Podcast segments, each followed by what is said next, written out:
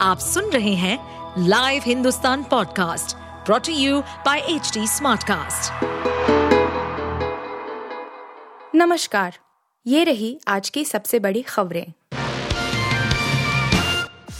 Gaza पर कब्जा करने की तैयारी कर चुका है इसराइल जमीनी अभियान में आड़े आ रहा मौसम।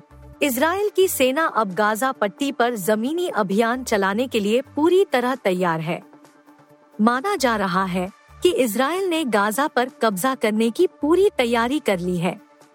इसराइल के लाखों सैनिक टैंक, ड्रोन और घातक हथियारों के साथ सीमा पर इंतज़ार कर रहे हैं।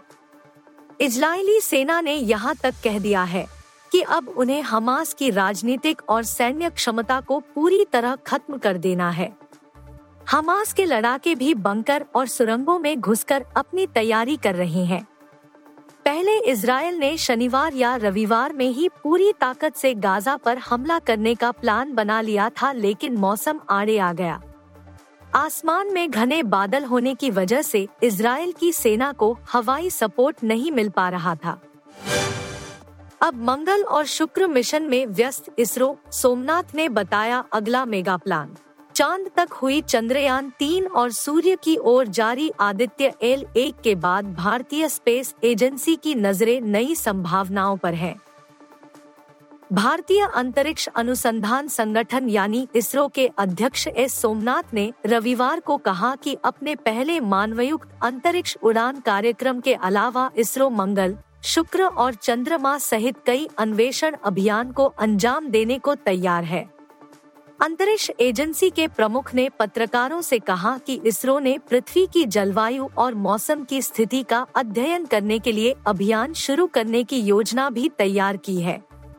अंतरिक्ष विभाग के सचिव सोमनाथ ने यहाँ कहा कि इसके अलावा इसरो संचार दूर संवेदी उपग्रहों सहित नियमित वैज्ञानिक अभियानों पर भी काम कर रहा है। अफ़गानिस्तान की ऐतिहासिक जीत से पाक को पॉइंट्स टेबल में फ़ायदा, भारत टॉप पर बरकरार। अफ़गानिस्तान ने रविवार रात गत चैंपियन इंग्लैंड पर ऐतिहासिक जीत दर्ज कर वर्ल्ड कप 2023 का पहला उलटफेर किया।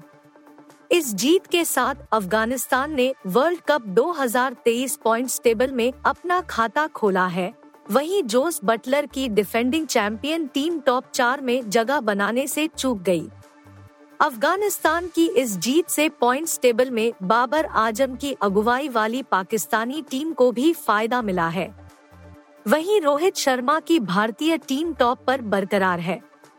बता दें, अफ़गानिस्तान ने इस मैच में पहले बल्लेबाजी करते हुए इंग्लिश टीम के सामने दो सौ पचासी रनों का लक्ष्य रखा था। अपनी बैटिंग डेप्थ के लिए मशहूर इंग्लैंड की इस स्कोर का पीछा करते हुए मात्र 215 रनों पर ही ढेर हो गई।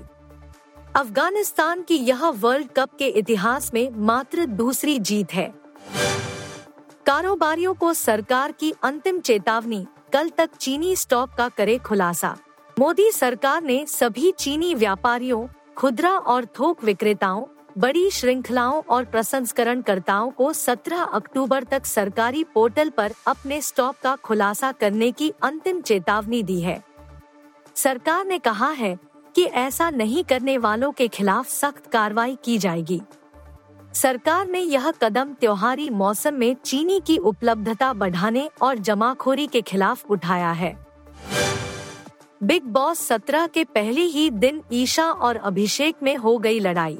बिग बॉस सत्रह फीट के पहले दिन का पहला प्रोमो सामने आ गया है।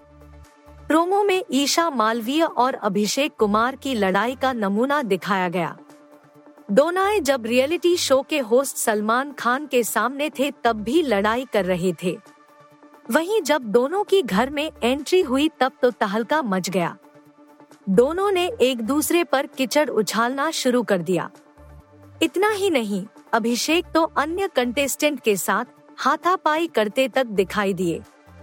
बिग बॉस सत्रह तीन हिस्सों दिल, दिमाग और दम में बंटा हुआ है। अंकिता लोखंडे और विकी जैन ने दिल वाला हिस्सा चुना। लेकिन विकी ने दिमाग से खेल खेलना शुरू कर दिया। ऐसे में बिग बॉस भड़क गए।